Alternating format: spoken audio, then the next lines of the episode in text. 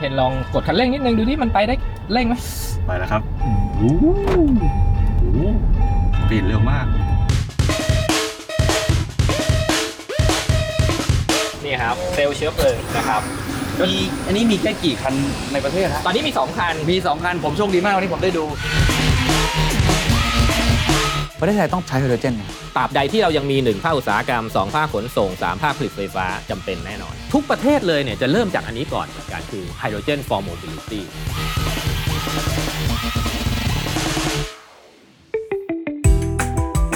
This is the Standard Podcast.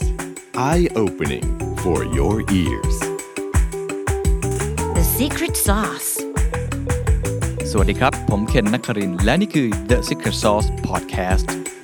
What's your secret? คว้าโอกาส ล่าอนาคตล้วงอินไซต์ถ้าคุณคือคนที่ต้องนำองค์กร บริหาร ขับเคลื่อนธุรกิจสู่อนาคต ถ้าคุณคือคนที่ต้องมีส่วนร่วมในการกำหนดนโยบาย วางกลยุทธ์ทั้งภาครัฐและเอกชน ถ้าคุณคือคนรุ่นใหม่ ที่ต้องการสร้างความเปลี่ยนแปลง นี่คือฟอรัมแห่งปีที่คุณไม่ควรพลาดครับ จัดต่อเนื่องเป็นปีที่ 4 กับงาน The Standard Economic Forum 2023 Future Ready Thailand เศรษฐกิจไทยไล่ล่าอนาคต รวมผู้นำระดับโลกและไทยกว่า 40 คนไว้ในงานเดียว พบกับเศรษฐาทวีสิน บรรทุลล่ำซำเศรษฐพุทธสุทธิวาฒนรพุทธ สุรเกียรติเสถียรไทย สุภวุฒิสายเชื้อ กอบศักดิ์ภูตระกูล พยงศรีวณิชคัตยาอินทรวิชัย สมโพศอาหุไนยธนาธรจึงรุ่งเรืองกิจ ฟาบริซิโอซาโคเน่ เก็บครบทุกมิติ เจาะลึก megatrend 2024 ทั้งมิติเศรษฐกิจ พลังงาน เทคโนโลยี สิ่งแวดล้อม สังคม และการเมือง เจาะลึก insight อัปเดตข้อมูลล่าสุดก่อนใคร จากผู้เชี่ยวชาญตัวจริง แลกเปลี่ยนความรู้คลุกวงในกับผู้นำทางความคิด ระดับโลกและไทยกว่า 40 คน เปิดโอกาสในการสร้าง networking community ที่รวมผู้นำและผู้ออกแบบนโยบาย กว่า 3,000 คน พบกันวันที่ 23-25 พฤศจิกายน 2566 จัด 3 วันเต็ม ณ ศูนย์การประชุมแห่งชาติสิริกิติ์ ซื้อบัตร Early Bird ราคา 2,500 บาท ได้แล้ววันนี้ถึง 31 ตุลาคมเท่านั้น คว้าโอกาส ล่าอนาคต ล้วงอินไซต์กับงาน The Standard Economic Forum 2023 Future Ready Thailand เศรษฐกิจไทยไล่ล่าอนาคต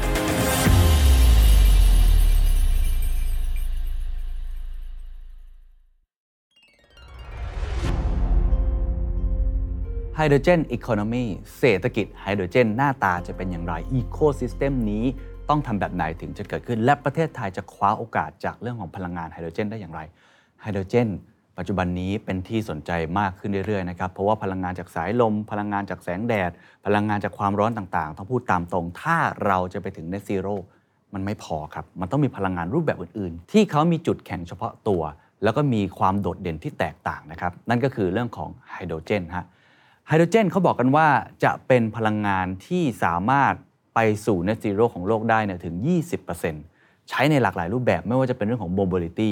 ไม่ได้ใช้เรื่องของรถยนต์ส่วนบุคคลนะครับ แต่เป็นเชิงพาณิชย์เช่นรถทรัคบรรทุกแบบนี้เป็นต้น หรือแม้แต่เครื่องบินหรือว่าเรือ เพราะว่าจุดเด่นของเขาแตกต่างจาก EV ค่อนข้างมาก ใช้ในแง่ของกระบวนการทางอุตสาหกรรมทำกรีนสตีลทำเหล็กแบบนี้เป็นต้นทำคอนกรีตแบบนี้เป็นต้นนะครับ หรือว่าเอามาใช้เรื่องของพลังงานไฟฟ้า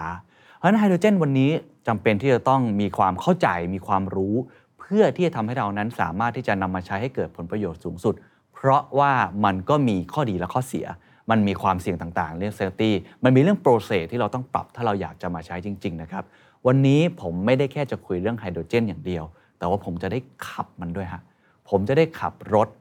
ซึ่งเป็นรถไฮโดรเจน 2 คันเท่านั้นในประเทศไทย ไอ้ที่เรียกกันว่า fuel cell เนี่ยมันคืออะไรกันแน่ เราจะไปดูของจริง แล้วมีปุ่มกด H2O ครับมีน้ำออกมาจริง ๆ ด้วย ว่ามันเป็นยังไงกันแน่ การเติมเติมอย่างไร เรียกได้ว่าเป็นประสบการณ์ที่ทำให้คนได้เห็นนะครับ ว่านี่คือจุดเริ่มต้นของนวัตกรรมที่น่าสนใจอย่างยิ่ง ผมพูดคุยกับผู้ที่จับอากาศ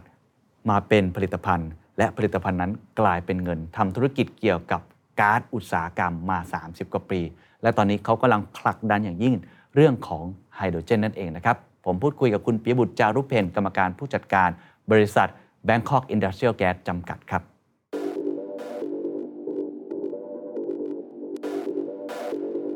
วันนี้อยากจะชวนคุยเรื่องของไฮโดรเจนนะคครัรับบซึ่งผมเชื่อว่าหลายคนเนี่ยเห็นว่ามันเป็นพลังงานที่อาจจะมาช่วยแก้ปัญหาเรื่องโลกร้อนได้ครับในอนาคตนะครัฮะบแต่ว่าก่อนอื่นเนี่ย ผมก็เพิ่งทราบว่าจริงๆ ในประเทศไทยเนี่ยมีคนทำสิ่งที่เรียกว่าก๊าซอุตสาหกรรมครับซึ่งส่วนหนึ่งในนั้นก็คือเรื่องของไฮโดรเจนมานานมากแล้วใช่เพราะฉะนั้นน่าจะให้คำตอบตรงนี้ได้ดี อยากให้คุณปิยบุตรแนะนำตัวบริษัทนิดหนึ่งครับได้ครับ BIG ครับทำอะไรแล้วทำมา30กว่าปีแล้วด้วยใช่ไหมฮะได้ครับ คือจริงๆ BAG เนี่ยเราทำเอ่อผลิตภัณฑ์ที่ได้มาจากอากาศ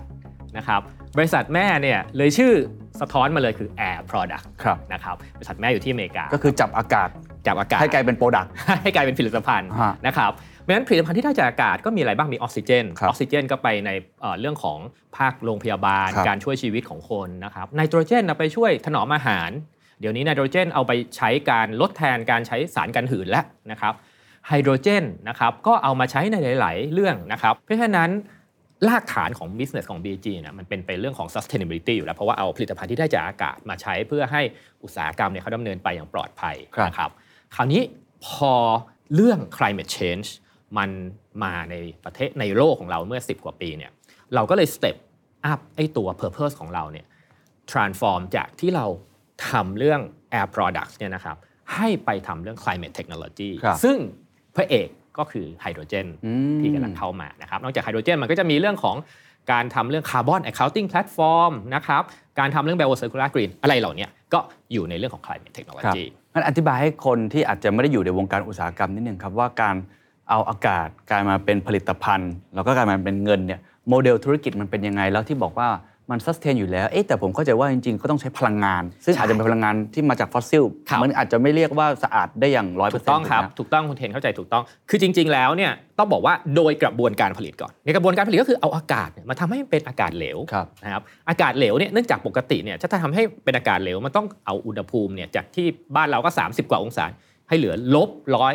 หกสิบร้อยเจ็ดสิบองศา ซึ่งความเย็นมันไม่มีครับเพราะฉะนั้นเราก็ต้องใช้อะไรเราต้องใช้ไฟฟ้าในการเข้ามาช่วย เพราะฉะนั้น กระบวนการเนี่ยจริงๆมันคือเอาอากาศเนี่ยมาทำให้เป็นอากาศเหลวพอได้อากาศเหลวแล้วเราก็แยกออกซิเจนไนโตรเจนออกมานะครับตามจุดหลอมเหลวของอากาศที่มันต่างกัน จุดเดือดของอากาศที่มันต่างกัน กระบวนการเนี่ยมันไม่ได้ปล่อยมลพิษโดยตรงอืมนะครับแต่กระบวนการมีการใช้ไฟฟ้าครับนะครับเพราะฉะนั้นเพราะฉะนั้นถ้าเราเอาเรื่อง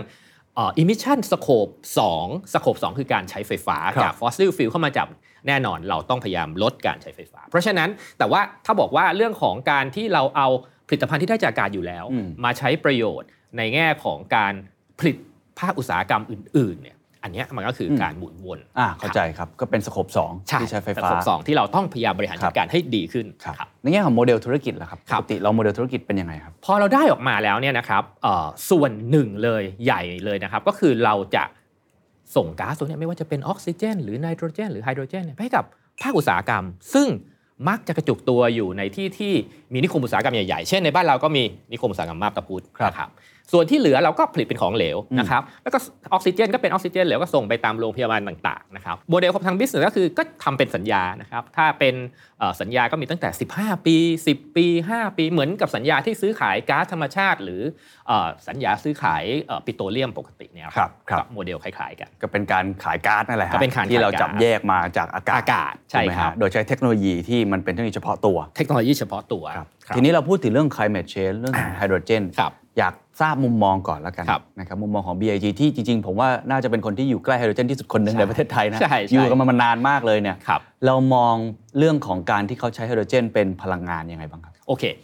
คือจริงๆ ต้องบอกก่อนว่า BG เนี่ยในเมืองไทยเราอยู่มา 35 ปีเนาะกับไฮโดรเจน แต่แม่ของเรา Air Product เนี่ยอยู่มา 80 ปีอ๋อนะครับแล้วไฮโดรเจนที่มนุษยชาติใช้ประโยชน์มากที่สุดเนี่ยคือการเป็นเชื้อเพลิงสำหรับจรวดที่ส่งไปนอกโลกครับ เพราะฉะนั้นอ่าในเมืองไทยเนี่ยที่ผ่านมาเราใช้ไฮโดรเจนเนี่ยในมุมของคุณสมบัติทางเคมีเป็นส่วนใหญ่คือไฮโดรเจนเนี่ยต้องบอกเรียนคุณเคนก่อนว่ามันมีคุณสมบัติ2 2คุณสมบัตินะที่มันพิเศษกว่าธาตุอื่นๆนะมันเป็นเคมีคอลครับแล้วมันก็เป็น energy carrier ด้วยอืมที่ผ่านมาเราใช้คุณสมบัติเคมีในการไปดึงกรรมฐานออกมาในการไปทำปฏิกิริยานี่คือเคมีล้วนๆ คราวนี้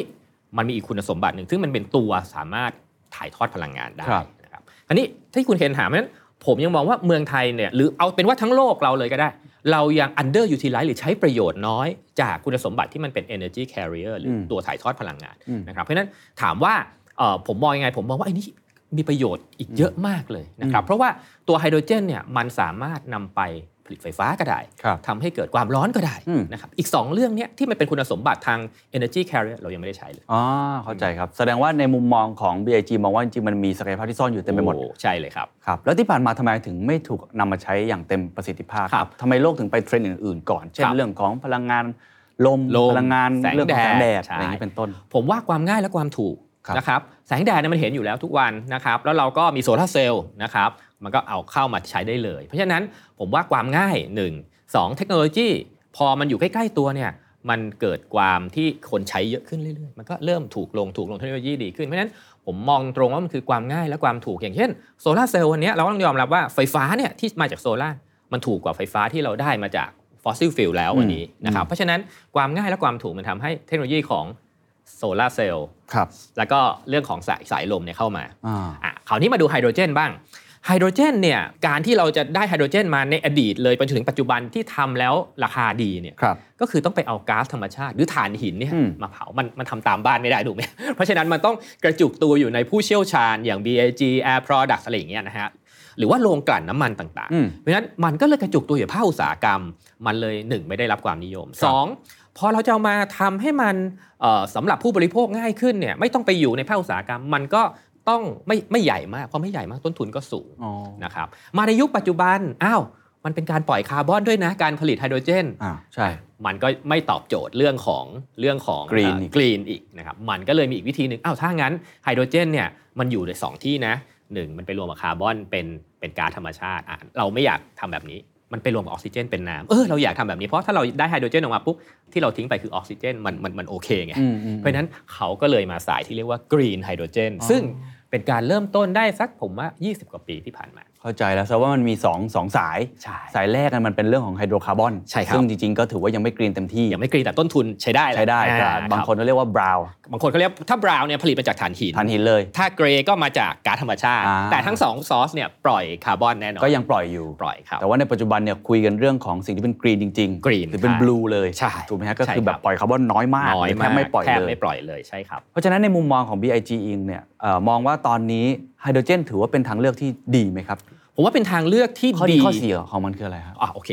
คือทางเลือกก่อนเป็นทางเลือกที่ดีเพราะยังถูก under utilize อยู่โอเคคือยังถูกใช้น้อยอยู่นะครับแล้วก็อีกอันหนึงคือเทคโนโลยีเนี่ยมันพัฒนาไปแล้วครับเทคโนโลยีการที่ทำจากเอ่อการที่เป็นกรีนไฮโดรเจนก็คือการ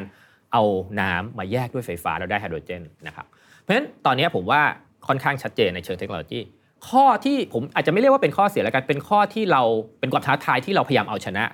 ก็คือเรื่องของต้นทุนอืมนะครับ ซึ่งผมคิดว่าต้นทุนด้วยการผลิตการเอาน้ำมาแยกด้วยไฟฟ้าให้เป็น green ไฮโดรเจนเนี่ยต้นทุนจริงๆอะมันจะดีขึ้นถ้ามีคนใช้เยอะขึ้นครับนะครับต้นทุนตรงนี้มันถูกเอาชนะด้วยเอ่อ economy of scale อีกอันหนึ่งคือไฮโดรเจนมันจะไม่เหมือนกับไฟฟ้าที่ได้มาจากโซลาร์กับ wind ก็คือตัวเขาเองเนี่ยเป็นวัตถุไวไฟเพราะฉะนั้นเนี่ยเอ่อตัวเนี้ยเราต้องมีการ handle with care ก็คือต้องระวังมันเรื่องความปลอดภัย แต่ต้องบอกว่าโชคดีนะครับที่อุตสาหกรรมเขาใช้กันมา 80 กว่าปีแล้วเพราะฉะนั้นในภาคอุตสาหกรรมเนี่ยการเอาไฮโดรเจน ไปใช้ในจรวดเอาไปใช้ในโรงงานอุตสาหกรรม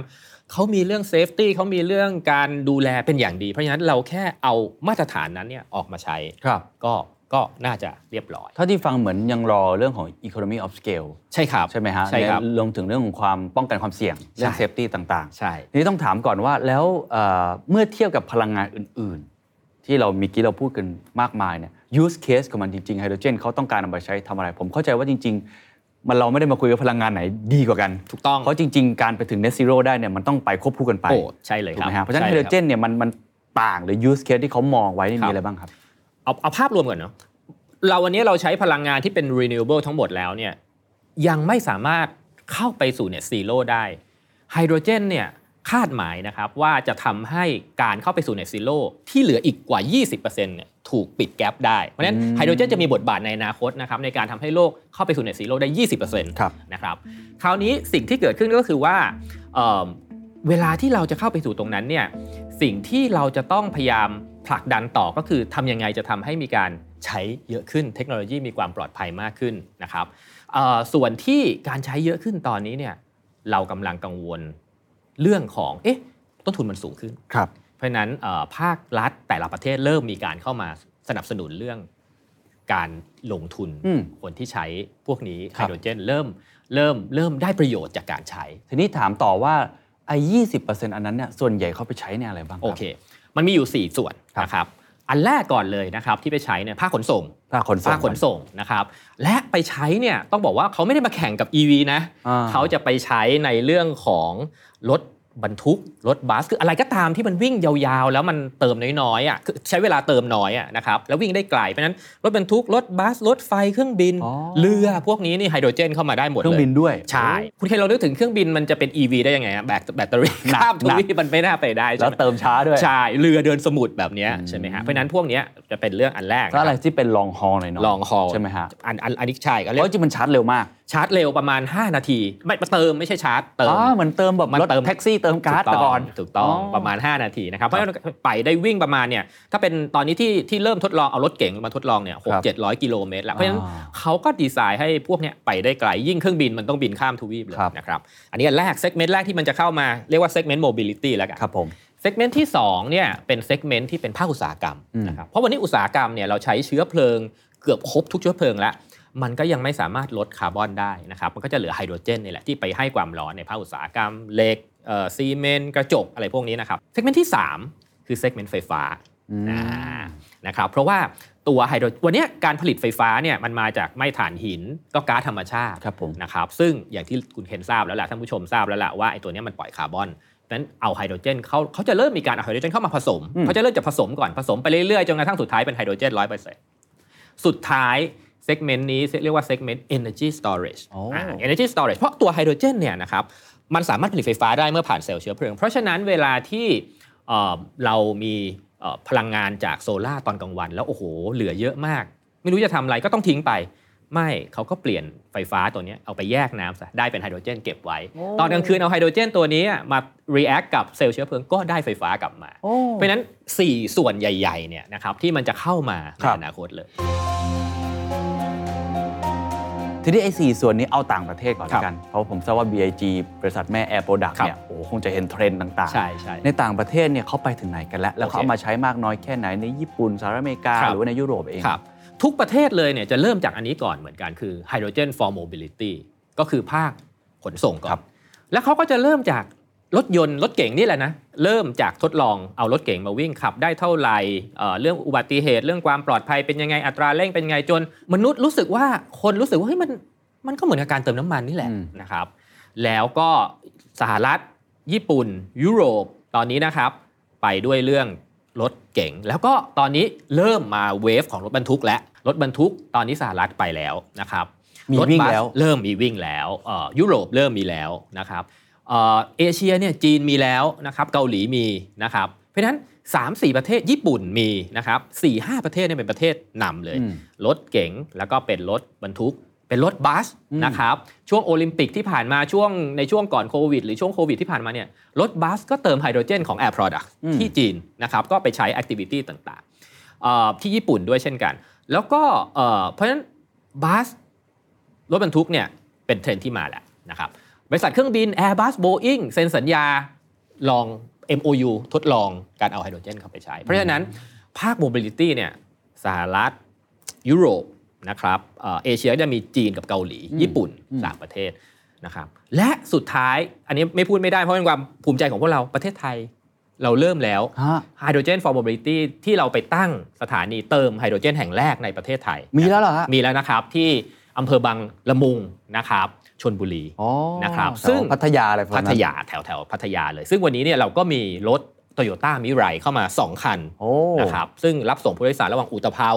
กับเอ่อโรงแรมครัต่างบๆแล้วเขาแถบพัทยาเนี่ยก็จะเริ่ก็มคือขับจริงแล้ว ขับตอนจริงนี้แล้วขับจริงแล้ว ตั้งแต่พฤศจิกาที่ผ่านมาโอ้นะครับครับเพราะฉะนั้นต้องบอกว่าประเทศไทยของเราเนี่ยผมว่าเป็นประเทศที่ 3 หรือ 4 ในเอเชียอืมไม่ไม่ไม่ไกลเลยนะครับ เราเราเป็นประเทศชั้นนำเรื่องนี้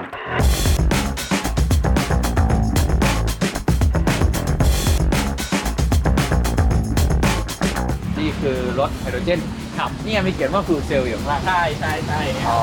คือดูข้างนอกก็เหมือนรถรถทั่วทั่วๆไปเลยใช่ครับแต่จริงๆสิ่งที่เด็ดข้างหน้ารถนี่นะฮะเรามาดูได้ครับนี่ครับเคลื่อนด้วยพลังงานไฮโดรเจนอ่านี่เลยนี่ fuel cellนี่คือ fuel cell นี่ครับเซลล์เซลล์โอ้เซลล์เชื้อเพลิงนะครับ มีอันนี้มีแค่กี่คันในประเทศฮะตอนนี้มี 2 คัน มี 2 คัน ผมโชคดีมากวันนี้ผมได้ดู ใช่ อันนี้เป็นทางโตโยต้าเข้ามาเรียบร้อยนะครับยอดซึ่งข้างในมันก็จะเป็นอธิบายกลไกนิดน้อยนะครับ ได้ ข้างในเนี่ยมันจะเป็นเอ่อจริงๆมันรูปทรงมันก็คล้ายๆพวกแบตเตอรี่นะแต่ว่า มันเป็นที่ที่ไฮโดรเจนเข้ามาถึงเนี่ย มันจะเจอกับเขาเรียกว่าเป็น เซลล์เซลล์หนึ่งครับ ที่พอไฮโดรเจนมาเจอปุ๊บเนี่ยหน้าที่ของเซลล์เนี่ยคือเขาแตกให้ไฮโดรเจนเนี่ยมันกลายเป็นประจุบวกกับประจุลบอ๋อแล้วถ้าพวกเราเรียนวิทยาศาสตร์หรือไม่เรียนวิทยาศาสตร์ผมบอกอะไรก็ได้พอมันเป็นลบเนี่ยมันคืออิเล็กตรอนครับซึ่งเป็นไฟฟ้าละอ่ามันก็ไปขับเคลื่อนมอเตอร์นะครับอ๋อที่คันนี่ก็ไม่ได้มอเตอร์ปกติใช่ใช่เอาไฟฟ้าไปขับเคลื่อนมอเตอร์ สิ่งที่ออกมาจาก fuel cell คือไฟฟ้าครับนะครับไฟฟ้าไปขับเคลื่อนมอเตอร์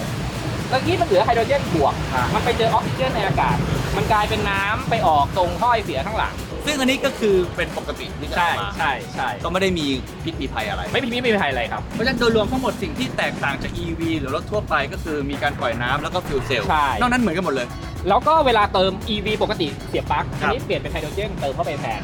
นะคบแล้วเติมตรงไหนครับ นี่อ๋อ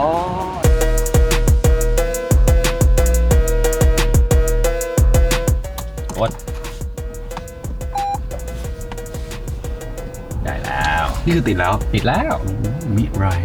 ผู้ภายในสวยมากนะนี่ผมไม่ได้สปอนจากโตโยต้าใดๆนะแต่ว่าแบบว่ารถเขาคุณภาพใช่โอเคทุกอย่าง ซึ่งอันนี้ไม่ได้มีไฮบริดก็เป็นไฮโดรเจนเต็มรูปแบบเลเป็ยนรูปแบบเลยฮะอันนี้คือปุ่ม H2O เมื่อกี้ครับ เวลาเรา คือนอกนั้นก็เหมือนเหมือนปกติเลยเนาะใช่ ไม่ได้มีความเสี่ยงไม่ได้มีอะไรใช่ที่ที่น่ากังวลเป็นพิเศษ แล้วก็เขาจะบอกว่าตอนเนี้ยเอ่อเหลืออีกกี่กิโลเมตรที่ขับได้แต่จริง ๆ ตัวเนี้ยมันค่อนข้างจะ conservative หมายความว่าบอก 348นะครับได้จริงเกือบ 500อะไรอย่างเงี้ยฮะแต่ไม่เป็นไรเพื่อให้ conservative เอาตามนี้ก่อนครับนะครับครับที่เหลือก็เหมือนรถทั่วๆไปเลยอะผมจะลองอ้าวถอยเลยใช่โอเคอุ้ยก็เหมือนเหมือนรถไฟฟ้าเลยอะใช่นุ่มมากเลยครับ แล้วคุณเคนลองกดคันเร่งนิดนึงดูที่มันไปได้เร่งไหมไปแล้วครับโอ้โหโอ้โหส ปีดเร็วมาก พี่คาดเดิมไปเนี่ยคาดมันเตือนข้างหลังไงอ๋อปลอดภัยไว้ก่อนโอ้ยขายที่น่าสนใจนะฮะ ใช่ไหมอันนี้ก็ต้องต้องไปถามบริษัทรถยนต์แล้วล่ะครับ แต่ที่ผมเรียนคือสุดท้ายธุรกิจเนี้ยเขาคงพยายามทำเป็น mobility service อืม เพื่อเพื่อไม่ให้ผู้บริโภคต้องมานั่งถามคำถามว่าเฮ้ยแล้วถ้าเสียจะซ่อมยังครับไง อะไรอย่างเงี้ย แล้วรถพวกไฮโดรเจนนี่มีความเสี่ยงเยอะไหมครับหรือเขาป้องกันเขาแฮนเดิลยังไง ความเสี่ยงเนี่ยคือเขาใช้วิธีอย่างที่รถทั่ว ๆ ไปดูเลยก็คือ แต่ว่าที่จะเน้นคือการเกิดไฟไหม้ครับแล้วถังไฮโดรเจนยังไม่ระเบิดอ๋อการเกิดการชนแล้วถังไฮโดรเจนยังไม่ระเบิด การรั่วครับ นะครับอย่างผมยกตัวอย่างคันนี้เนี่ยนะถ้าไปเติมนะครับในในสถานีเติมไฮโดรเจนของ BIG เนี่ยเอ่อเวลาเราต่อเรียบร้อยเสร็จปุ๊บเนี่ย ก่อนจะเติมเนี่ยระบบมันจะสแกนก่อนเลยนะครับว่ารอบๆบริเวณนั้นมีไอระเหยของคาร์บอนหรือเปล่าโอ้อ่าไม่งั้นเติมไม่ได้โอ้นะครับเพราะฉะนั้นอย่างที่ผมบอกมันถึงมีอิเล็กทรอนิกส์เซนเซอร์ด้วยอืมเพื่อสแกนทั้งหมดหลาย ๆ ครั้งเนี่ยเราไปเติมปรากฏมันเติมไม่ได้ เพราะมันอาจจะมีละอองของไคโดรคาร์บอนหรือแม้กระทั่งแบบฝาอะไรปิดไม่สนิทสักหน่อยมันก็คือไม่ให้เติมเลยโอ้นะคครัรับบเพราะฉะนั้นอันนี้มันคือระบบความปลอดภัยมาก เพราะถ้าแก๊สมันหมดพอดีเราต้องเติมแล้วแถวนั้นมันมี ไอตัวสารที่ทำให้มันเป็นความเสี่ยงก็อดเติมสิกครัดบเติมครับกดเติมเพราะเรื่องนี้เขาเขาเน้นความปลอดภัยเยอะมากนะครับ โอ้นี่ผมได้ขับไฮโดรเจนเท่จริงๆ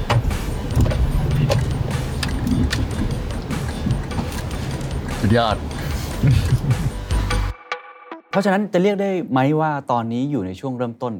เรียกได้อยู่ในได้เฟสทดลองในเฟสทดลอง ทั้งโลกเลย ใช่ครับ พร้อมๆ กัน พร้อม ๆ กัน เพราะฉะนั้นผมต้องถามอย่างนี้ว่าทั่วโลกที่เขาเริ่มทดลองใช้มีการ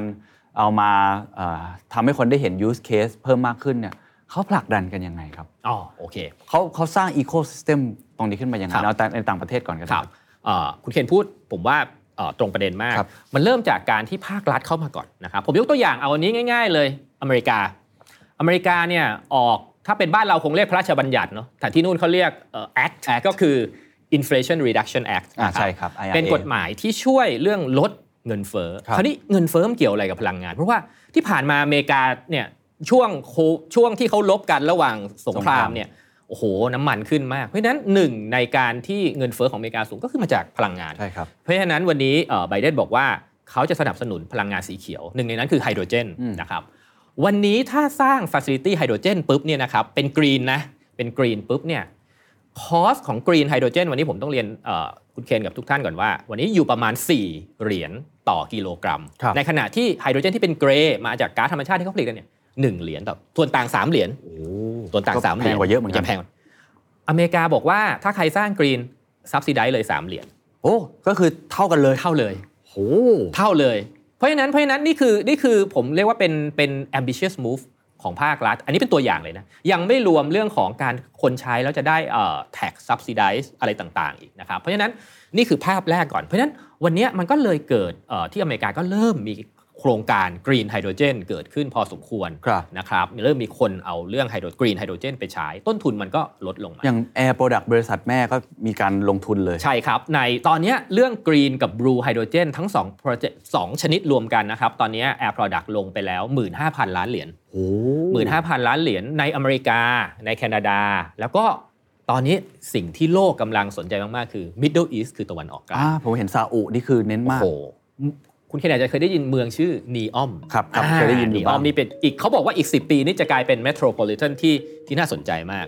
เอ่อทำไมทำไม Middle East น่าสนใจ เพราะว่าเป็นภูมิภาคที่สายลมดีอืมแสงแดดเข้มอ๋อจริงครับทำโซล่าร์ออกมาเนี่ยถูกกว่า 1 บาทต่อกิโลวัตต์เอาอืมเอาไปแยกน้ำได้ไฮโดรเจนออกมาเนี่ยโอ้โหราคาค่อนข้างดีมาก เพราะฉะนั้นตอนนี้ครับบริษัทแม่แล้วก็ผมว่าทั่วทั่วโลกเนี่ยคือภูมิภาคอย่างยุโรปอเมริกาเอ่อซาอุดิอาระเบียเนี่ยเขา รัฐบาลภาครัฐเข้ามาเลยนะสนับอืมสนับสนุนเรื่องนี้ให้เกิดหลักๆ คือเรื่องของการลงทุนและการใช้งานอืมปัญหาเรื่องนี้เนี่ยมันไม่ใช่ปัญหาเรื่องเทคโนโลยีอย่างที่ผมเรียนคือเทคโนโลยีมันมีแล้ว เพราะฉะนั้นเนี่ยปัญหาเรื่องนี้คือ economy of scale ทำยังไงให้เกิดการใช้เยอะๆ fix cost ต่อหน่วยมันก็น้อยลงอืมแล้วก็เราก็สามารถที่จะพาครับไฮโดรเจน economy เราเรียกว่าเศรษฐกิจไฮโดรเจนเนี่ยมุ่งหน้าไปได้ ฟังดูเหมือนกับว่าเอ่อเป็นเรื่องของภาครัฐต้องต้อง move ก่อน อันนี้ก่อนภาครัฐก่อนนะครับ อ่าอันที่2ภาคเอกชนทำยังไงได้บ้างฮะตะกี้คุณเคนพูดถึงเรื่อง ecosystem วันนี้เราจะคุยกันเรื่องไฮโดรเจนเนี่ยมันไม่เหมือนโซลาร์มันไม่เหมือน wind energy solar เนี่ยถ้าย้อนไป 20 กว่าปี 10 ปีก่อน ทุกคนอยากทำหมด มีเงินอยากทำครับไฮโดรเจนมีเงินเนี่ยมันมันทำไม่ได้ มันไม่ง่ายขนาดมันไม่ง่ายขนาดนั้นนะครับสมมุติเราผลิตออกมาแล้ว แล้วไม่มีรถยนต์ทำไงอืม ผลิตออกมาแล้วไม่ได้ร่วมมือกับวันนี้เราร่วมมือในเมืองไทยกับปตทครับอย่างครัเงี้บยเพื่อสร้างสถานี ไม่มีปตทเข้ามาเราทำไงอืมเพราะฉะนั้นเราจะเห็น ecosystem แล้วนะครับว่าไฮโดรเจนเนี่ยมันต้องมีภาคส่วนที่ใช้เข้ามาช่วยนะครับ แล้วในบางเรื่องเนี่ยเอ่อมันไปอยู่หลาย segment มาก Energy Storage เอ่อเรื่องของการผลิตไฟฟ้าก็ต้องมี ecosystem เหล่านั้นเข้ามาครับแล้วทำร่วมกัน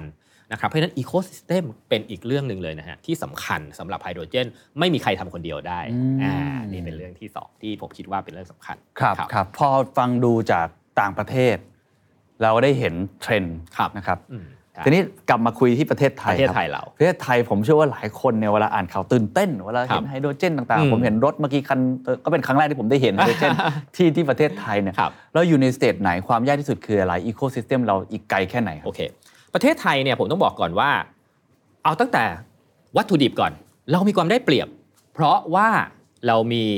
ไฮโดรเจนที่ผลิตมาแล้ว 30 กว่าปี และไฮโดรเจนเนี่ยนะครับมันได้มาจากการที่หลักๆ เลยเนี่ยเขาไม่ต้องการเขาไม่ได้จะใช้ไฮโดรเจนเยอะมากเขาจะใช้คาร์บอนเยอะ เพราะว่าในปิโตรเคมีเวลาทำพลาสติกเนี่ยครับคือคาร์บอนทั้งนั้นเลยครับนะครับแล้วได้มาจากก๊าซธรรมชาติ ในก๊าซธรรมชาติเอาคาร์บอนมาเป็นพลาสติกก็ได้ไฮโดรเจนในราคาที่ไม่แพงแล้วอ๋อแล้วก็แถมเราเป็นมี low วัตถุดิบอยู่แล้วใช่แถมเป็น low carbon ด้วยอืมอ่าเพราะเอาคาร์บอนไปใช้บางส่วนแล้วเนาะภาคขนส่งเองก็จะเป็น use case ที่น่าสนใจนะครับในภาคอุตสาหกรรมครับ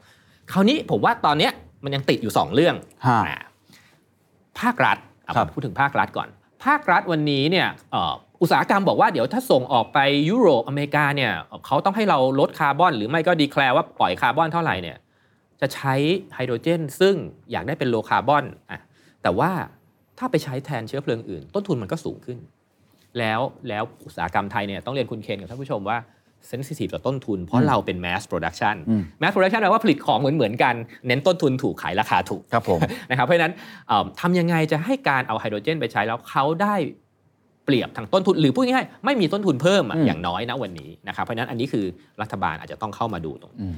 อันสุดท้ายนะครับคือเรื่อง Ecosystem อืมอ่าการจับกันของกลุ่มอุตสาหกรรมอืมเอ่ออย่างที่ผมเรียนเนี่ยไฮโดรเจนเนี่ยมันต้องทำหลาย ๆ คนแล้วเป็น เป็นความเชี่ยวชาญที่ต้องแตกต่างด้วยนะอืมอย่ามาทำความเชี่ยวชาญเหมือนๆกัน เช่น อย่างที่ผมเรียนการจะตั้งไฮโดรเจน for mobility station ที่ PG ตั้งได้ ต้องมีบริษัทรถ อย่างวันนี้เราก็ร่วมมือกับโตโยต้าเข้ามาอืมนะครับมัน BG กับโตโยต้าเนี่ยคนละธุรกิจกันเลยอืมนะครับมีปตทเข้ามาร่วมให้สถานีบริการที่เราสามารถสร้างสถานีเติมไฮโดรเจน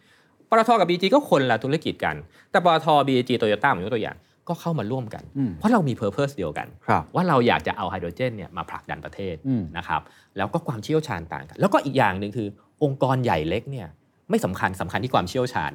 นะครับเพราะฉะนั้น 3 อันพอมาเจอกันเนี่ยในอดีตเนี่ยอุตสาหกรรมเวลาเราเจอกันไซส์ใหญ่ไซส์เล็กเนี่ยไซส์ใหญ่มักจะชอบ take over size เล็กใช่ไหมอืมแต่เรื่องนี้เนี่ยมันคนละอันละไม่ใช่สเกลขององค์กรเดียวละ scope ขององค์กรเดียวโอ้นะครับเพราะฉะนั้นการรวมเป็น ecosystem ในความเชี่ยวชาญที่มี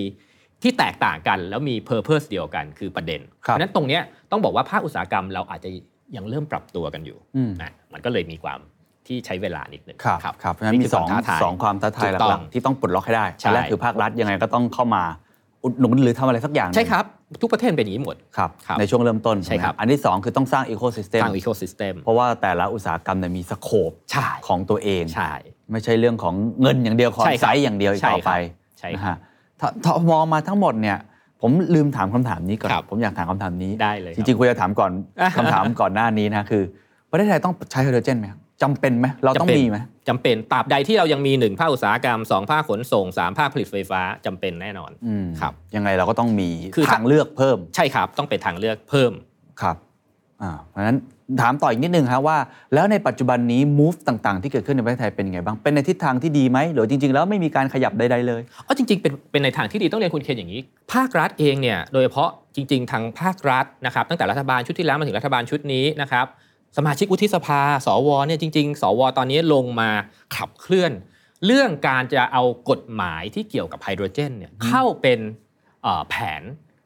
พลังงานแห่งชาตินะครับอืมกระทรวงพลังงานเข้ามา อันนี้ทำมา 2 ปีแล้วนะครับ BAG ก็เป็นหนึ่งในคณะทำงานนะครับภาครัฐที่ช่วยกับทางกระทรวงพลังงาน แล้วก็ทางสวด้วยนะครับอันนี้ต้องบอกว่าภาครัฐเห็นแล้วนะครับเห็นว่าไฮโดรเจนจะมาแน่และจะบรรเตรียมบรรจุเข้าไปอยู่ในแผนพัฒนาพลังงานแห่งชาติแล้ว คือเราจะมีร่างกฎหมายที่เกี่ยวข้องกับไฮโดรเจนใช่ใช่เราจะมีแล้วนะครับเป็นอีกหนึ่งพลังงานทางเลือกของประเทศนะครับเพราะฉะนั้นถัดมาคือเรื่องของการที่ผมเห็นว่าพอตรงนี้เสร็จปุ๊บถัดมาคือ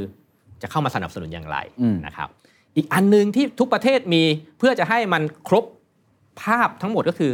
ภาษีคาร์บอนต้องมีอืมนะครับเพราะไม่งั้นเนี่ยต่อไปเนี่ยเวลาเราส่งออกเนี่ยเขาก็ต้องให้กลับมานะครับแล้วถ้าเราไม่มีภาษีคาร์บอนแล้วเนี่ย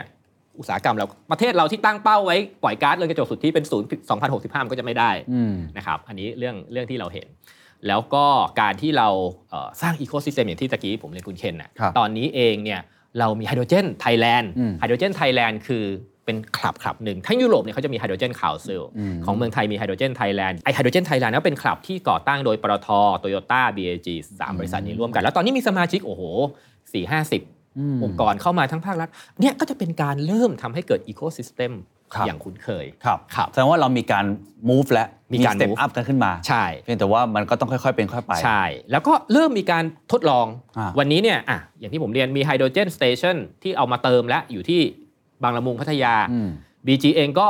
เน้นนะครับเรื่องการไปทดลองร่วมกับภาคส่วนต่างๆ กับภาคผลิตไฟฟ้า กับภาคอุตสาหกรรมอืมคือผมว่าจุดสำคัญของการไปเรื่องไฮโดรเจนเนี่ยมันไม่ได้อยู่ที่โกของ Net Zero ปีไหนเมื่อไหร่อย่างไร ไม่ได้อยู่ที่เทคโนโลยีมีมากน้อยแค่ไหนอย่างเดียว มันอยู่ที่คำว่า energy transition อ๋อการเปลี่ยนผ่านพลังงานด้วยคำถามคือณปี 2023 ข้ามปี 2024 เนี่ย คุณจะทำอะไรครับอะเพราะฉะนั้นวันนี้เรามีไฮโดรเจนอยู่แล้วนะครับโลคาร์บอนด้วยอ่าเราสามารถที่จะเอามาทดสอบ เอามาเทส เอามาดูตรงไหนที่มันไปได้บ้างอืมเพื่อจะทำให้เกิดการใช้งาน เมื่อเกิดการใช้งานภาครัฐเข้ามาสนับสนุน มันจะเกิดการใช้งานมากขึ้น มันก็จะเกิด economy of scale สุดท้าย มันก็เอาชนะต้นทุนฟิกคอร์สได้แล้วมันก็ไปต่อได้อ่านี่นี่คือคำคำเมื่อกี้แหละครับ ที่ผมคิดว่าสำคัญมากคือ energy transition ใช่เพ ราะเรามี energy ที่ใช้แบบเดิมอยู่ ซึ่งใช่ครับต้นทุนมันมันมันดีกว่าใช่ถูกกว่า ใช่ ถูกไหมฮะ เราก็ยังเห็นภาครัฐพยายามที่จะ subsidize มันอยู่ใช่ครับเพราะฉะนั้นในมุมมองของของพี่ปิยบุตรเองเนี่ยครับ การ transition อืมไปสู่พลังงานสะอาดเนี่ยผมว่ามันมีมันมีความเสี่ยง ใช่ใช่ไหมครับมีความใช่เสี่ยงมันมีเรื่องของความมั่นคงทางพลังงานครับมีเรื่องของ cost effective ถูกถูกแล้วก็อันนี้พี่พี่โดงอัตพลอืมปตทก็พูดประโยคนี้บ่อยๆ แล้วผมใช่จังจำไว้ตลอดว่า เร็วไปก็ไม่ได้ช้าไปก็ไม่ดีถูกในมุมมองของ BIG มองไงการเปลี่ยนผ่านพวกนี้ครับผมว่าการเปลี่ยนผ่านเนี่ยมันจะมีอยู่2-3สเต็ปนะครับมันจะเริ่มจากอันแรกก่อนคือ purpose เราต้องเอาให้ชัดว่าเราจะทำเรื่องเนี้ยไปเพื่อ achieve หรือเพื่อบรรลุวัตถุประสงค์อะไรนะครับผมว่าตอนเนี้ยทุกบริษัทอะบรรลุเอ่อเรื่องของ net zero ไว้เกือบหมดทุกองค์กร แต่คำถามไส้ในของอันนั้นเนี่ยเราบรรลุไปเพื่ออะไร เราบรรลุไปเพื่อเราจะได้ comply หรือว่า เอ่อเรียกว่าอะไรตาม Meet กฎตามกฎหรือว่าเรามองเห็นมันเป็นโอกาสในการเติบโต เรื่องที่สองนะครับคือเรื่องการ experiment วันเนี้ยเรื่องไฮโดรเจนเนี่ยเราจะบอกว่าเอามาใช้เลยทำเลยพรุ่งนี้ขอผลกำไร มันยังไม่ได้ ไม่ได้ สมมติมีดูคนดูเทปนี้จบโทรหา BIG เลยขอซื้อหน่อย มาใช้เลยใช่แล้วเขาก็จะบอกว่าโอ๊ยทำไมมันแพง จริงๆมันคือว่าเรากำลังพูดถึงโลกในอนาคตอีก 30 ปีข้างหน้าครับนะครับ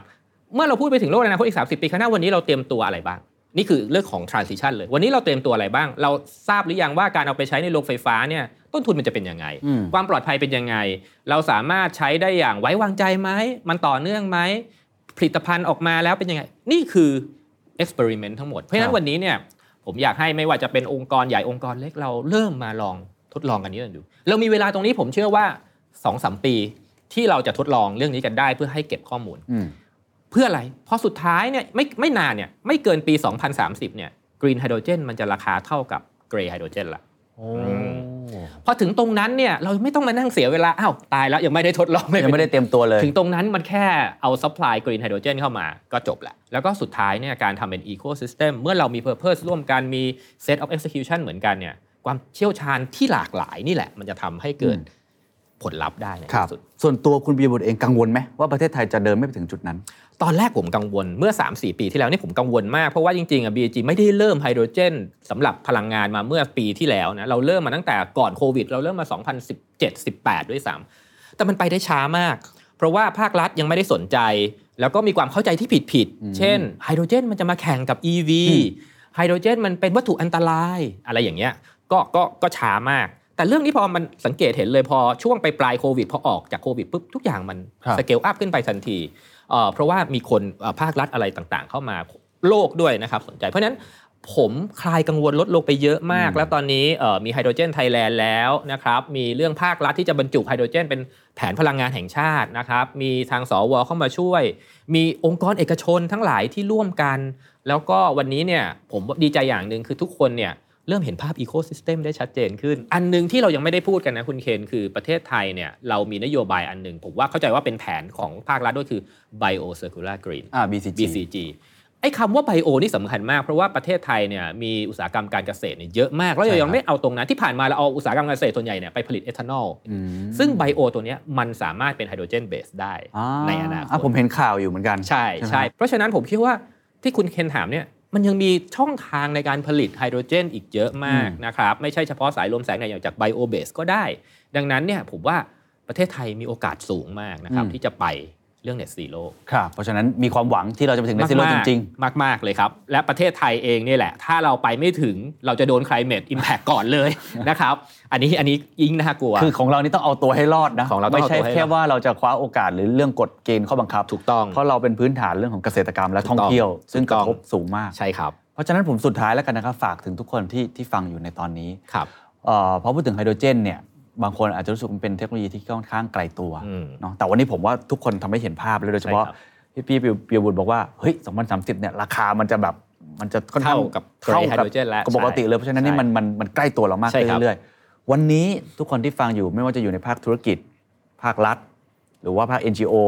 หรือว่าคนทำงานทั่วไปหรือคนรุ่นใหม่ที่ฟังอยู่เนี่ยเขาควรจะตื่นตัวหรือว่าสนใจเรื่องของไฮโดรเจนยังไง มันเกี่ยวข้องกับเขายังไงโอเคจับตายังไงครับผมผมว่าอันแรกก่อนความรู้ที่เราควรจะมีเกี่ยวกับไฮโดรเจนให้ถูกต้องอืมนะครับเราอย่าไปเออชอบไม่ชอบอันนั้นคนละเรื่องแล้วครับนะครับ ว่าไฮโดรเจนเนี่ยทั้งโลกเนี่ยเขาบอกแล้วว่ามันเป็นอีกหนึ่งทางที่จะทำให้เรา achieve ไอตัวเนี่ยซีโร่ยี่สิบเปอร์เซ็นต์เลยนะครับอ่าเยอะอยู่พอสมควร เพราะฉะนั้นวันนี้ไม่ว่าเราจะชอบไม่ชอบเนี่ยมันคือหนึ่งหนทางนะครับ อันที่สองเนี่ย มันใกล้ตัวเราเข้ามามากขึ้นเรื่อยๆ เพราะว่ามันมาจากสายลม มันมาจากแสงแดด มันมาจากน้ำมันมาจากไบโอเบส เพราะฉะนั้นเรื่องที่สองเนี่ยมันอยู่ใกล้ตัวเรามากนะครับเรื่องที่ 3 หลาย ๆ คนกังวลโอ๊ยมันจะอันตรายแน่นอน เชื้อเพลิงทุกชนิด น้ำมันที่คุณเคนเติม ไฟฟ้า EV ก็มีระเบิด ทุกอันที่เป็นเชื้อเพลิงมีหมดนะครับเราต้อง handle มัน ด้วยความรู้อืมนะครับว่าไฮโดรเจนมันสารที่เบามากถ้ามันรั่วมันลอยจากอากาศเพราะฉะนั้นเราก็ต้องไปดูว่าตรงนั้นมันไม่มีเอ่อสาร Wi-Fi อะไรนะครับอันที่4นะครับในเมื่อเราเห็นแล้วเมืองไทยมีศักยภาพตรงนี้ และ use case ก็ไม่ได้ต่างจากต่างประเทศ เพราะฉะนั้นวันนี้เราจะ position ประเทศไทยเนี่ยให้เป็น sustainable country อืมนะครับได้อย่างไรเพราะฉะนั้นอย่างที่หลาย ๆ คนพูดวันนี้ประเทศไทยเองเนี่ยเราจะต้องแข่งเวียดนาม อินโด หลาย ๆ ประเทศฟิลิปปินส์เหล่านั้นเนี่ยถ้าถ้าเทียบกันจริง ๆ นะครับ วันนี้ประเทศไทยมีพื้นฐาน sustainability ที่ดีกว่าอืมเราจะไปกระโดดไปตรงนี้ได้อย่างไรนะครับ ภาครัฐเข้ามา แล้วก็อันสุดท้ายที่ผมอยากจะฝากไว้เลย คือเรื่อง energy transition กับ ecosystem สองอันเนี้ยเป็นเรื่องที่อยากจะฝาก เพราะว่าอะไรเราพูดกันถึง 2050 2065 โอ้ย ผมอาจจะไม่อยู่แล้วล่ะ หลาย ๆ คนบอกให้รุ่นหลาน เฮ้ยแต่ว่าวันนี้คุณต้องทำอะไรแล้วอืมนี่คือ energy transition ที่มีโอกาสเยอะมาก Ecosystem คือการเอาอย่างที่ผมเน้นย้ำมากๆ เอาความแตกต่างหลากหลายของความเชี่ยวชาญมารวมด้วย Purpose นะครับเมื่อเราเอาความแตกต่างตรงเนี้ยมารวมเนี่ยมันคือ diversity and inclusion เลยนะเราจะได้อะไรที่ตอบโจทย์ผลลัพธ์ได้เยอะมากครับนะครับเพราะฉะนั้นสุดท้ายเลยถ้าผมจะฝากไว้วันนี้ทุกคนท่านนึกถึงคำว่าความยั่งยืนเนี่ยแล้วรู้สึกเป็นภาระนะขอให้คิดใหม่อืมว่าความยั่งยืนคือโอกาส ที่เราจะเติบโตในโลกยุคใหม่ พร้อมๆไปกับผลลัพธ์พลอยพลอยได้ก็คือการดูแลโลกใบนี้นะครับแล้วก็การเอื้อเฟื้อชุมชนความยั่งยืนจะทำให้เกิดการจ้างงานอีกเยอะมากเลย เพราะฉะนั้นที่ BIG Air Product เราจะมี keyword ของ sustainability ว่าคือ grow conserve แล้วก็ care อืมเพราะฉะนั้นมันคือโอกาสใช่ไม่ใช่ครับวิกฤต แล้วเป็นโอกาสในการเติบโตอย่างยั่งยืนด้วยใช่ครับนะครับวันนี้ขอบคุณมากนะครับ ขอบคุณมากครับ